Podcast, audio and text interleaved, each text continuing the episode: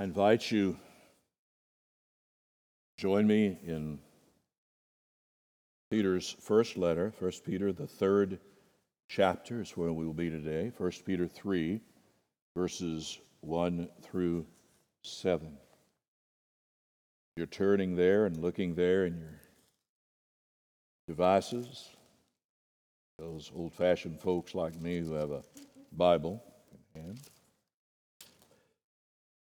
It strikes me as we have worshiped today that someone here is outside of Jesus. I always know that to be true. And I say to you, my friend, some of this has puzzled you. Some of it you've probably not understood. Okay. But there's a conviction that has come to your heart. And I encourage you, my friend, trust in Jesus Christ as your Lord and Savior. You're not sure how to go about that. Anybody that was up here today would gladly talk to you. Somebody sitting around you. I know I've made some of my boulevardians nervous. Well, they talk to me and I don't know what to say. Then you come find one of us. You come find an elder, you come find somebody. But oh, my friend, do not let this day expire without knowing that you're in Christ Jesus. First Peter, third chapter. So we continue this exposition, beginning at verse 1. Likewise, wives, be subject to your own husbands, so that even if some do not obey the word, they may be won without a word by the conduct of their wives when they see your respectful and pure conduct. Do not let your adorning be external, the braiding of hair and the putting on of gold jewelry or the clothing you wear, but let your adorning be the hidden person of the heart with the imperishable beauty of a gentle and quiet spirit, which in God's sight is very precious. For this is how the holy women who hoped in God used to adorn themselves by submitting to their own husbands, as Sarah obeyed Abraham, calling him Lord, and you are her children if you do good and do not fear anything that is frightening. Likewise, husbands, live with your wives in an understanding way, showing honor to the woman as the weaker vessel, since they are heirs with you of the grace of life, so that your prayers may not be hindered. This is the word of our God. Pray. And now, Father, by your Spirit, as you have promised, Attend now the preaching of your word with that power that comes only by the Holy Spirit's work. Open our minds and hearts to receive this. But we pray it in Christ's name. Amen. The wedding was beautiful. The couple, very much in love, had selected their vows with considerable care. I, as the officiant, had the best view of the whole thing. I always Love that when you get to do the wedding. I'm right there, I get to see it all. But one thing I missed church where we had the wedding, previous church, they had a very strange stage set up. I just it was odd because you had the pulpit and then the door to the education building right here. The organ, and the piano, and then the choir was right here.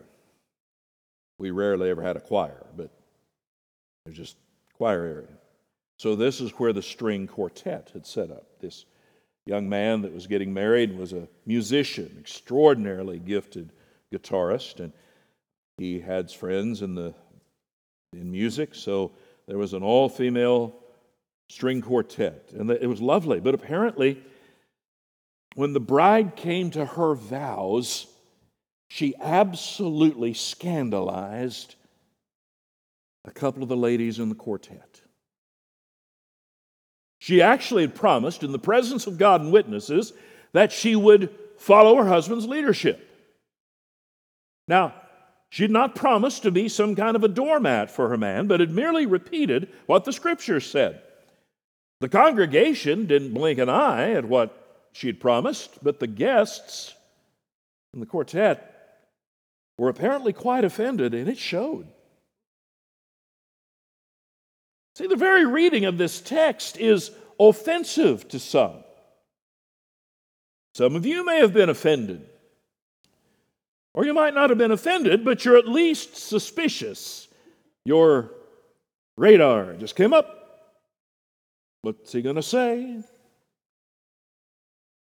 Many today see this as backwards and oppressive and not realize that in the first century, this was actually revolutionary and countercultural. We who are living in the age of the latest versions of feminism, gender theory, self actualization, the cult of loving oneself to the exclusion of all others, and whatever other culturally accepted versions of absolute autonomy exist today, we're often afraid to hear and understand what the scriptures actually say. A couple of decades ago, the Southern Baptist Convention adopted a revised version of the Baptist faith and message and did the unthinkable. They included an article on the family that basically reflected the very words of 1 Peter 3, Colossians 3 4, and Ephesians 5 6. Our culture seems hell bent on embracing extremes. Whether the cranky, bullying, temperamental husband to whom the wife must cater, that was not uncommon as a cultural icon. Or the domineering, sarcastic, belittling wife. Or some of the other weird, strange, messed up ways that we try to do this thing. We talk? When you see just how messed up the world's versions of relationships, marriages, child rearing, etc., are. Why would a sane Christian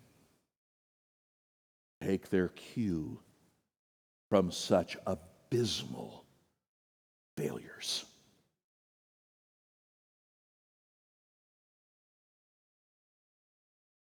Statistics tell us that the never married has risen to a higher number than ever before 25 to 50, age 25 to 50, 35% never been married. Divorce rate in 21 was a little better than 40 years prior. Instead of 50%, it was 45. And that's still nearly half of all new marriages fail. And please understand, friend, I'm not here to kick you. I'm not trying, you've been through a divorce. That's not the point of what I'm saying. What I'm talking about here is that even Christians struggle in marriage relationships. Now, I, I originally titled this um, Domestic Devotion. Here's my subtitle Marriage is made a little lower than heaven. Now, some of you don't understand the reference at all. That's why I didn't use it. Used to be people talk about a marriage made in heaven. I don't hear that anymore. And the fact is, if, you've, if you're awake, you pretty well figure out marriages were made somewhere a little south of that, right? Oh, I know. I'm, I'm messing with newlyweds and the engaged, and I'm raining on your parade. It's all right. You will agree with me eventually. I don't have to prove this. You will be the living embodiment of the proof. See, folks, we don't like it when marriage makes demands on us. And we think somehow that being Christian, this thing ought to work out virtually on autopilot. And it doesn't. Your marriage, as much as any other relationship, if you are married, reflects the reality of Christ. Now, this is really hard. There's two major points here, and they're, they're really hard to follow. So I'm going to give it to you in advance. Are you ready? A Christian wife's domestic life, a Christian husband's domestic life. That's real hard to follow, so I want to give it to you up front. It just follows the pattern of the text. So, what does Peter address here?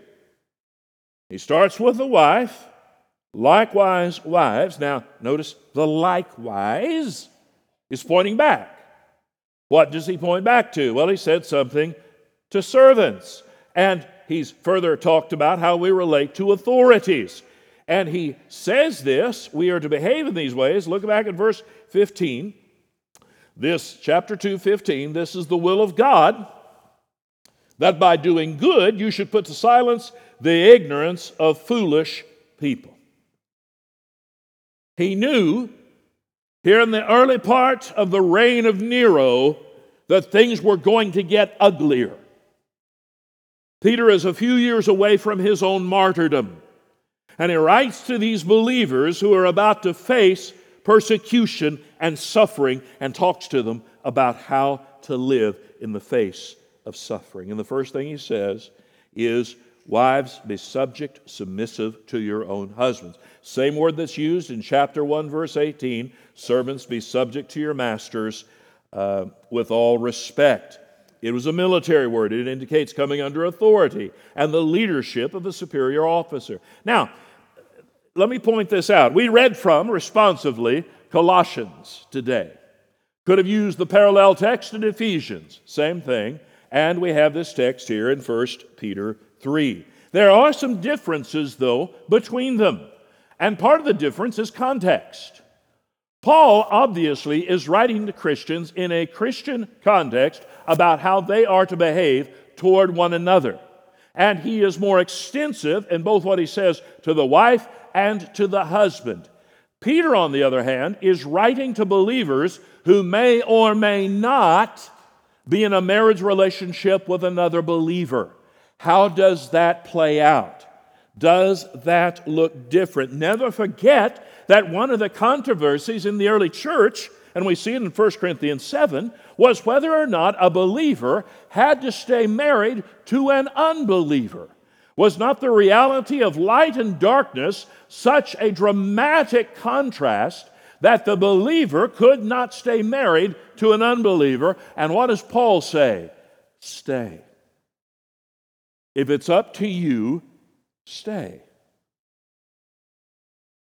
Peter's giving similar kinds of instruction. There's no contradiction among these texts. But you have to see that Peter is addressing this partly in terms of suffering. Now, I know marriage, suffering. We don't we don't put those things together.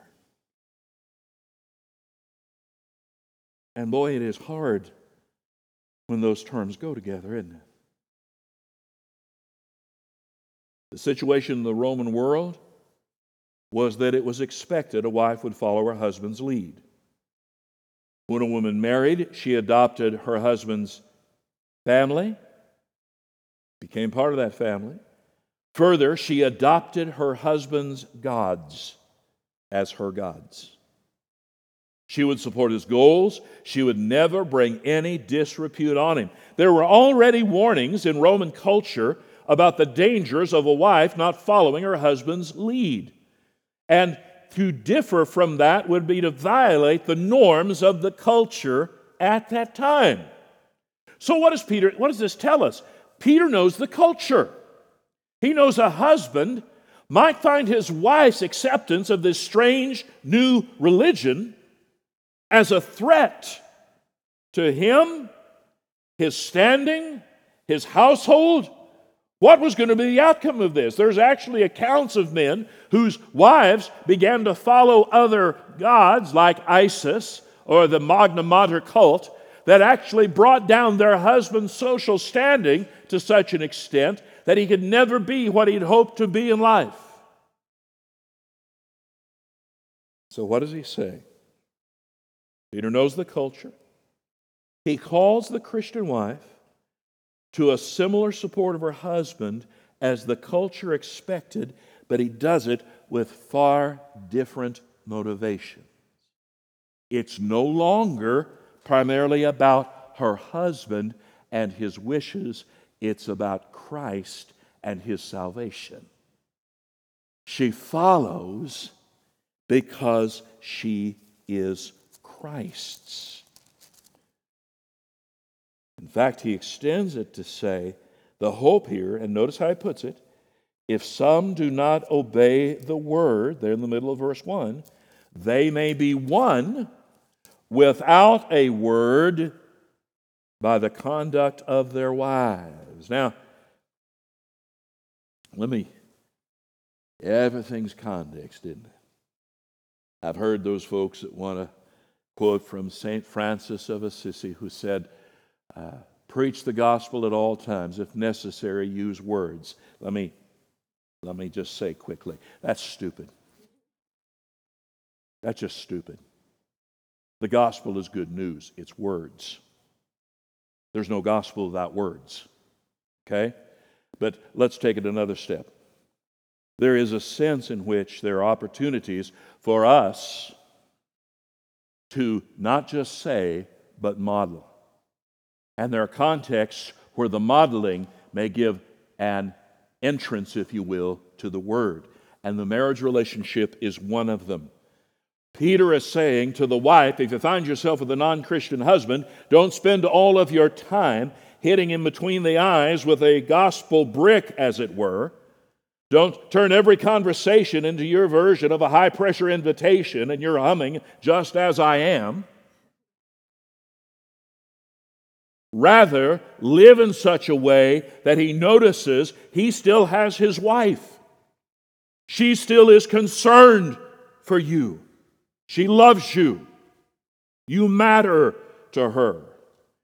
She will do this because of the gospel before the Lord showing this concern. Now, let me clarify, and again, what this does not mean.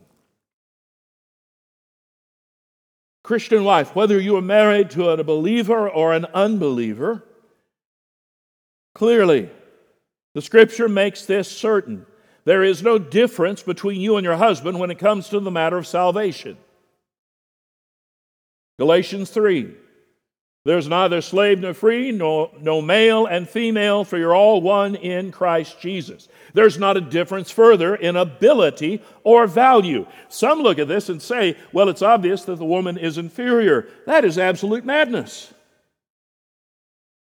Over and over again, we see this demonstrated that the wife is not only smarter than her husband, she may well have a better spiritual walk. She may be more mature. There's all sorts of things here that are informing us of this reality. This is not about value, it is about an impact.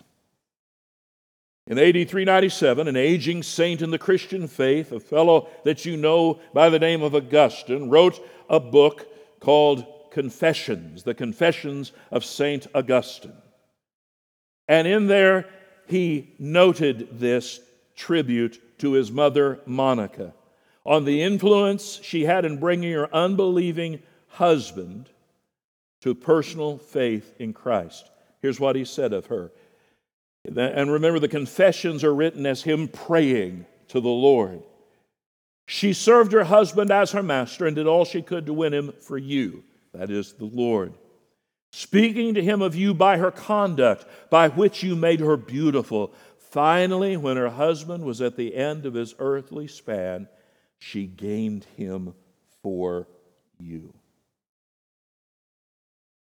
Doesn't take much to imagine Monica, Augustine's mother, hard pressed for years in a difficult marriage, looking for strength to go on in quiet words and understated promises of 1 Peter 3. It does not mean there's an absolute authority in the husband. And I'm not sure how to get this through more clearly than just to be as blunt as I know how to be. Husbands are not automatically right. I, I further, and I see some stuff out there in Christians, ostensibly Christian circles, that treat women as the problem and men as the solution. And I've also seen it the other way around. There was a model of Christian marriage counseling some years ago that said if you just listen to the wife, you'd fix all the marriage problems. Well, I didn't have marriage counseling to figure something out. That's just dumb. Because sometimes it's the wife that's the problem. And wives, I know you, you'll admit that if you've got any conscience. Sometimes it's you. But the other side of that is I've seen it actually somehow that women are less. There is no absolute authority for the husband. If he pushes for you to abandon the faith, you cannot do that. You must not sin at his request. It doesn't mean you couldn't have a differing opinion or even advocate that opinion. It doesn't mean you must endure his infidelity. Nor does it mean you must endure physical, psychological abuse. It means that when all things have been said, if there's a disagreement, that there's a willingness to follow his leadership as long as it is not sinful to do so. It May not be the best decision in your opinion, but you seek to follow his lead. The way this is exhibited is an attitude.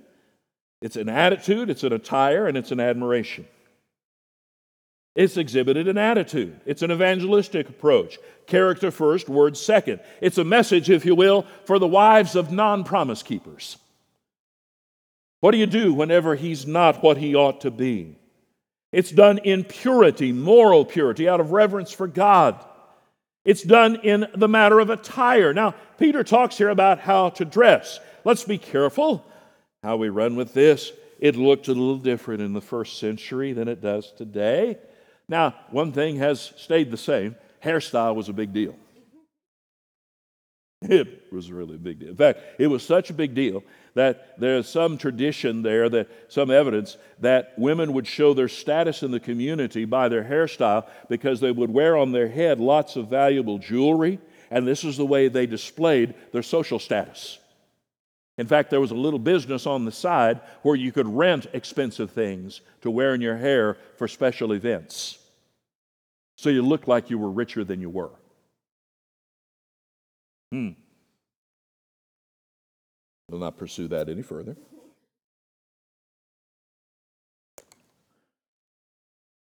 Peter's point here is not that it's wrong for a woman to wear makeup, not wrong for her to fix her hair, not wrong for her to wear nice clothing.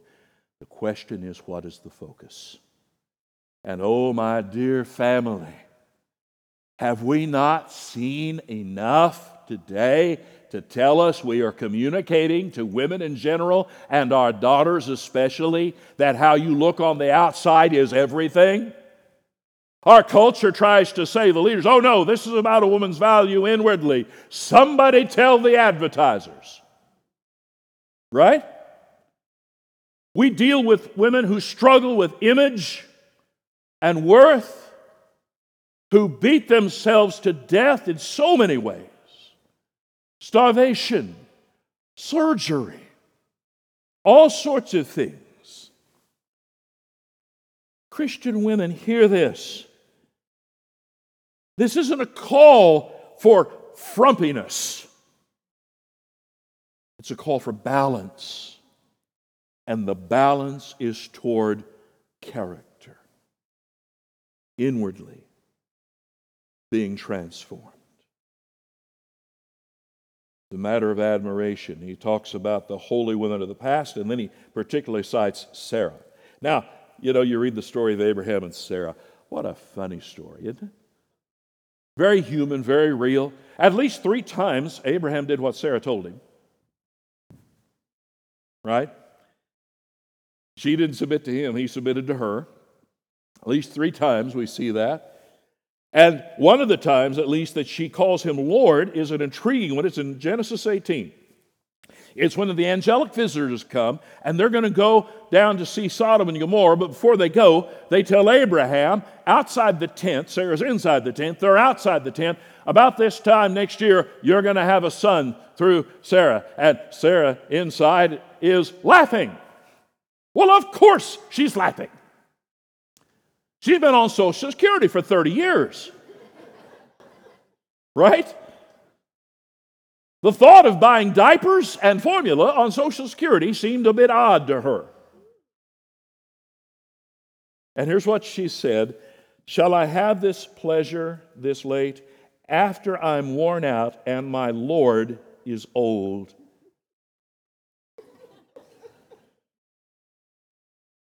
Shall I have this pleasure? It's a term of respect. And wives, let me say this bluntly and plainly as I can. Respect definitely a two-way street. But oh my soul, your husband will know if you don't respect him. Just as much as you recognize it the other way around. And it is devastating if that's not there. But you see, the point of what Peter is saying here, if it's Christian marriage, this shouldn't be that big a deal, one would hope. But further, here's the other thing, and this is the vision I have of this. There's going to be an awful lot of fellows walk into glory. And they're going to walk into glory because their wives modeled for them the Christian faith, and the Lord used them as the instrument of their salvation. Husbands. Now, lest you get cocky, all right, six verses for the women, one for me. Hmm. Indeed. But oh, what a one. Likewise, see the word again? Just as the wife has an obligation, just as servants had an obligation, just as all believers have an obligation, in social socioeconomic structures here. Likewise, husband. Now, let me point something out. The very fact that Peter and Paul address the husband at all is staggering in that day. Husbands were viewed as absolute authorities in their own home. You didn't have to answer to anybody. But Peter speaks. In some cultures in that day, a man could merely say to his wife, Three times I divorce you publicly, and it was over. That's all it took. The context here, again, I believe, is a believing husband with an unbelieving wife, but it applies even to those whose spouses are believers. What's the husband's obligation? There's a Christian obligation here. First, making a home together. That's the thrust of this. The home is made by both partners, not one. And the exhortations here are straightforward. Live with your wives in an understanding way, considerate, showing honor to the woman as the weaker vessel. Now, ladies, please, lest you come and prove to me you're not weak. Let's be clear what's being said here. All things being equal, and admittedly, not all things are equal. All things being equal, the man is physically stronger than his wife. And that makes for a, a, a, glorious thing if done right and a horrifying thing if done wrong. Peter here is on the positive, declaring to you the danger of being physically abusive, the horror of that. Dwell with her in a considerate way Let me expand that a bit. Showing honor, respect. She bears the image of God. Of all things, she's agreed to be your wife, live with you, of all men.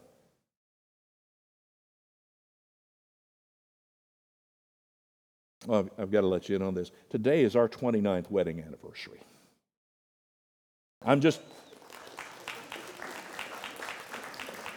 I, I just asked Laura to keep the moans, the groans, and the eye rolling to a minimum today. That was all. How we treat one another, how we treat our wives, is a demonstration of what the grace of God has either done in us or not. Let me ask you, my dear brother, this matter of dwelling with knowledge, of sympathy, of respect, does it fall to your wife to do everything household related? I mean, who supervises the kids? I've seen men who were absolutely useless when it came to children. I, and, and, brother, if I'm getting up in your face, I don't care. They're yours too. Far too often, I see men who have very little to do with their children until they're old enough to do something fun with the dad. And you know what that tells me? You're not a man, you're a kid. You're waiting for playmates. That's not being a father.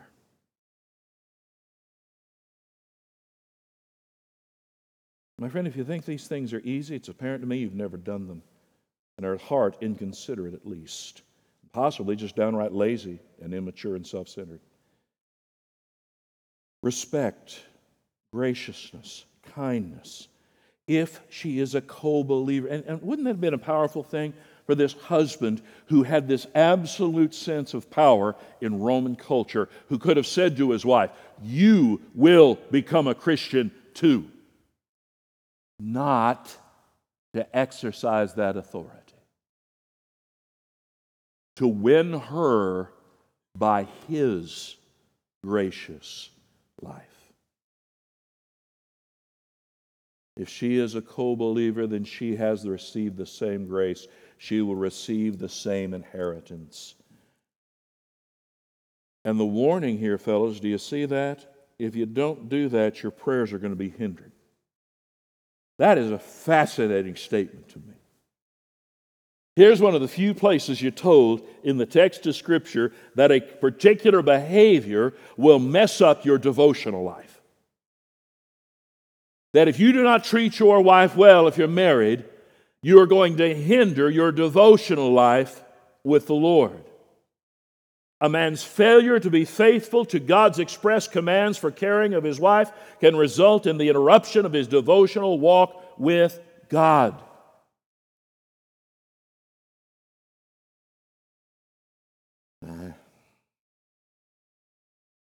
how to pull all this into application.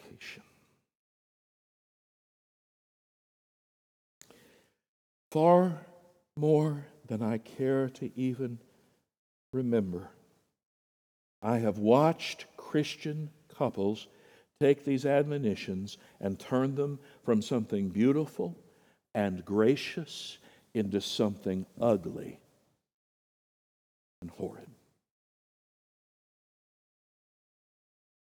If you make your spouse, if you make your spouse feel like they don't matter, you have sinned.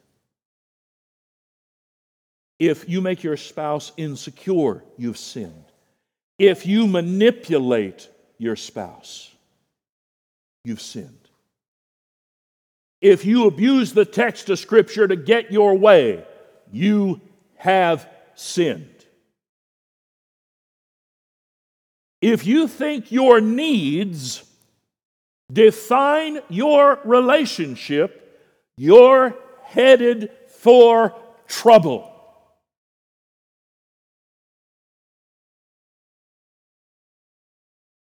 If you think all marriages should look the same, you're at best ignorant and at worst deceived. Marriages don't all look the same, folks. They just don't. I, somehow, we have in our culture, among evangelicals, we have somehow come to this idea that a, a Christian marriage looks like a genteel, sanctified, baptized Southern belle with her noble, gentlemanly husband. And she's quiet and demure, and he's, you know, the one that does all the. You know what I've noticed? God puts all sorts of unusual people together. Sometimes the husband is not naturally a leader, he has to learn how to lead. Sometimes the wife wants to. and may, with justification, say she'd be better at it, but has to learn how to adapt Be careful, my friend, that you don't create a vision of marriage that is more middle class American of early 20th century than it is biblical. If you think your spouse is responsible for your sin, you're deceived. Your sin is your problem. It impacts the other person, but it's you that's responsible. Listen to Dave Harvey from his book, When Sinners Say I Do. How a husband and wife build their marriage day by day and year by year is fundamentally shaped by their theology. It governs how you think, what you say, and how you act. Your theology grows your, governs, excuse me, your entire life, and it determines how you live in your marriage. So let me conclude with some questions. And first, let me stop and do something here. Let me talk to the singles here today who thought, check out, never married or divorced or widowed, let me, let me just say some things to you. Singleness may be your calling in the kingdom. This is noble. It is not less than marriage. And, church, we have not said that well and not consistently. Singleness is not less. Secondly, if you hope to marry, let me give you a little encouragement. Stop looking for the right person and start becoming the right person. Spend less time searching for Mr. Right or Miss Right and work on making yourself that person. Be careful of dating anybody who doesn't already demonstrate these character traits. Finally, be patient. Trust in the Lord. Wives, you can test the quality of your walk with Christ by your attitude towards your husband. Do you treat him with respect? Are you following his leadership? Are you caring for your own spiritual life? Are you, and hear this, are you a gracious and forgiving spouse? Now, please hear what I said earlier. There's a point where this becomes an abusive situation, can. I'm not saying you have to stay in that. That's where you need to talk to people you trust, specifically mature Christians. What do I do? And oh, my brothers and sisters, hear what I'm about to say and hear this well. God have mercy on anybody that, and under Christian guise, insists that a person stay in an abusive relationship while they're being abused. I don't believe the text calls us to that. You may choose to do that. Understand, I'm not saying they're in a place for suffering. There is. But I've heard far too, more, too many stories of women who've ended up dead or seriously injured or children because a religious authority said, You've got to stay. Husbands, test the quality of your Christian life by the way you treat your wife. You'd probably do well, fellas, and this goes both directions, husbands and wives. Ask your spouse, ask your spouse how you could do better.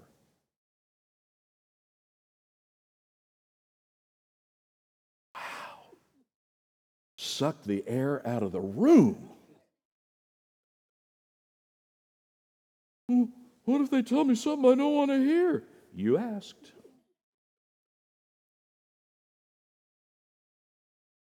Do you treat her as an equal? Do you treat her with respect? How do you treat her publicly? Do you listen to her concerns? And I hear it say this again. Are you gracious and forgiving? Christian couples, I've said this before, so say I now again. The words I love you are wonderful. But the words I'm wrong, I was wrong are pretty close. Or this is the harder one. You were right. Still three words. Harder to say, isn't it?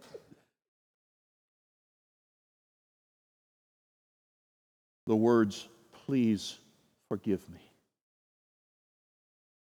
can save marriage. See, the Lord weaves his salvation and his work into every part of our life. We don't get to hide things, we don't get to put this over here and say, This is mine. He speaks to all of it, doesn't he?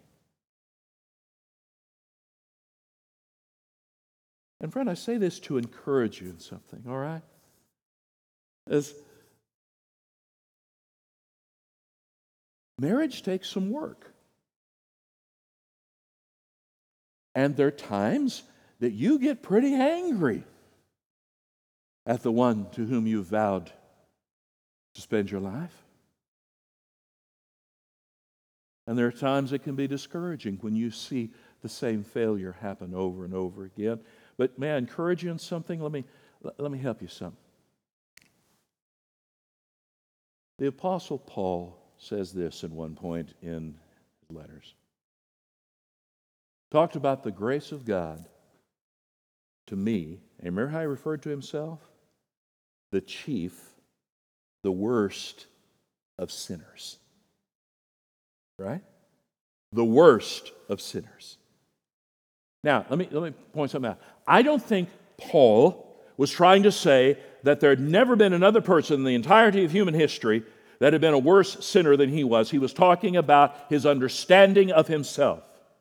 All that he had done, the gospel had come to him and grace had come to him. The Lord had rescued him. And when, my friend, you and I get married, one of my hopes is in doing counseling with couples before they get married is this you are marrying the worst of sinners. This is my personal testimony as I stand here. My wife married the worst of sinners.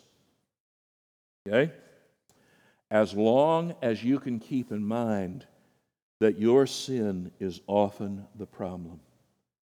If you can learn to suspect yourself first instead of them, and if you can learn to deal with your own sin, it'll give you far more grace in them. See, when we're not talking about the level of abuse, the level of things that are horrid and dangerous and covenant breaking, what happens is this we get a little arrogant. Well, he did it again, she did it again. They know how much upsets, upsets me. And we just, we're growling, right? We don't think about our own. You don't have the power nor should you, to force your wife to submit to you, nor do you, wives, have the power to force your husband to love you and respect you the way the Scripture demands. It's not your job. Your job is to be what He called you to be. And to do that in this glorious hope. To do this with this certainty. The promise to the wives is if you you do this, you're her children. If you do good, don't fear that is anything frightening. Sarah, seen as a mother, if you will, to all those who live in faith. Husbands, your own life before the Lord will be greatly, marvelously improved by how you deal with your wife. May we model what Christian marriage actually looks like, not the made up thing, the real deal with all the warts, all the scars, all the struggles, all the difficulties, and show redemption in this most basic of human relationships. So may God grant it. Let's pray.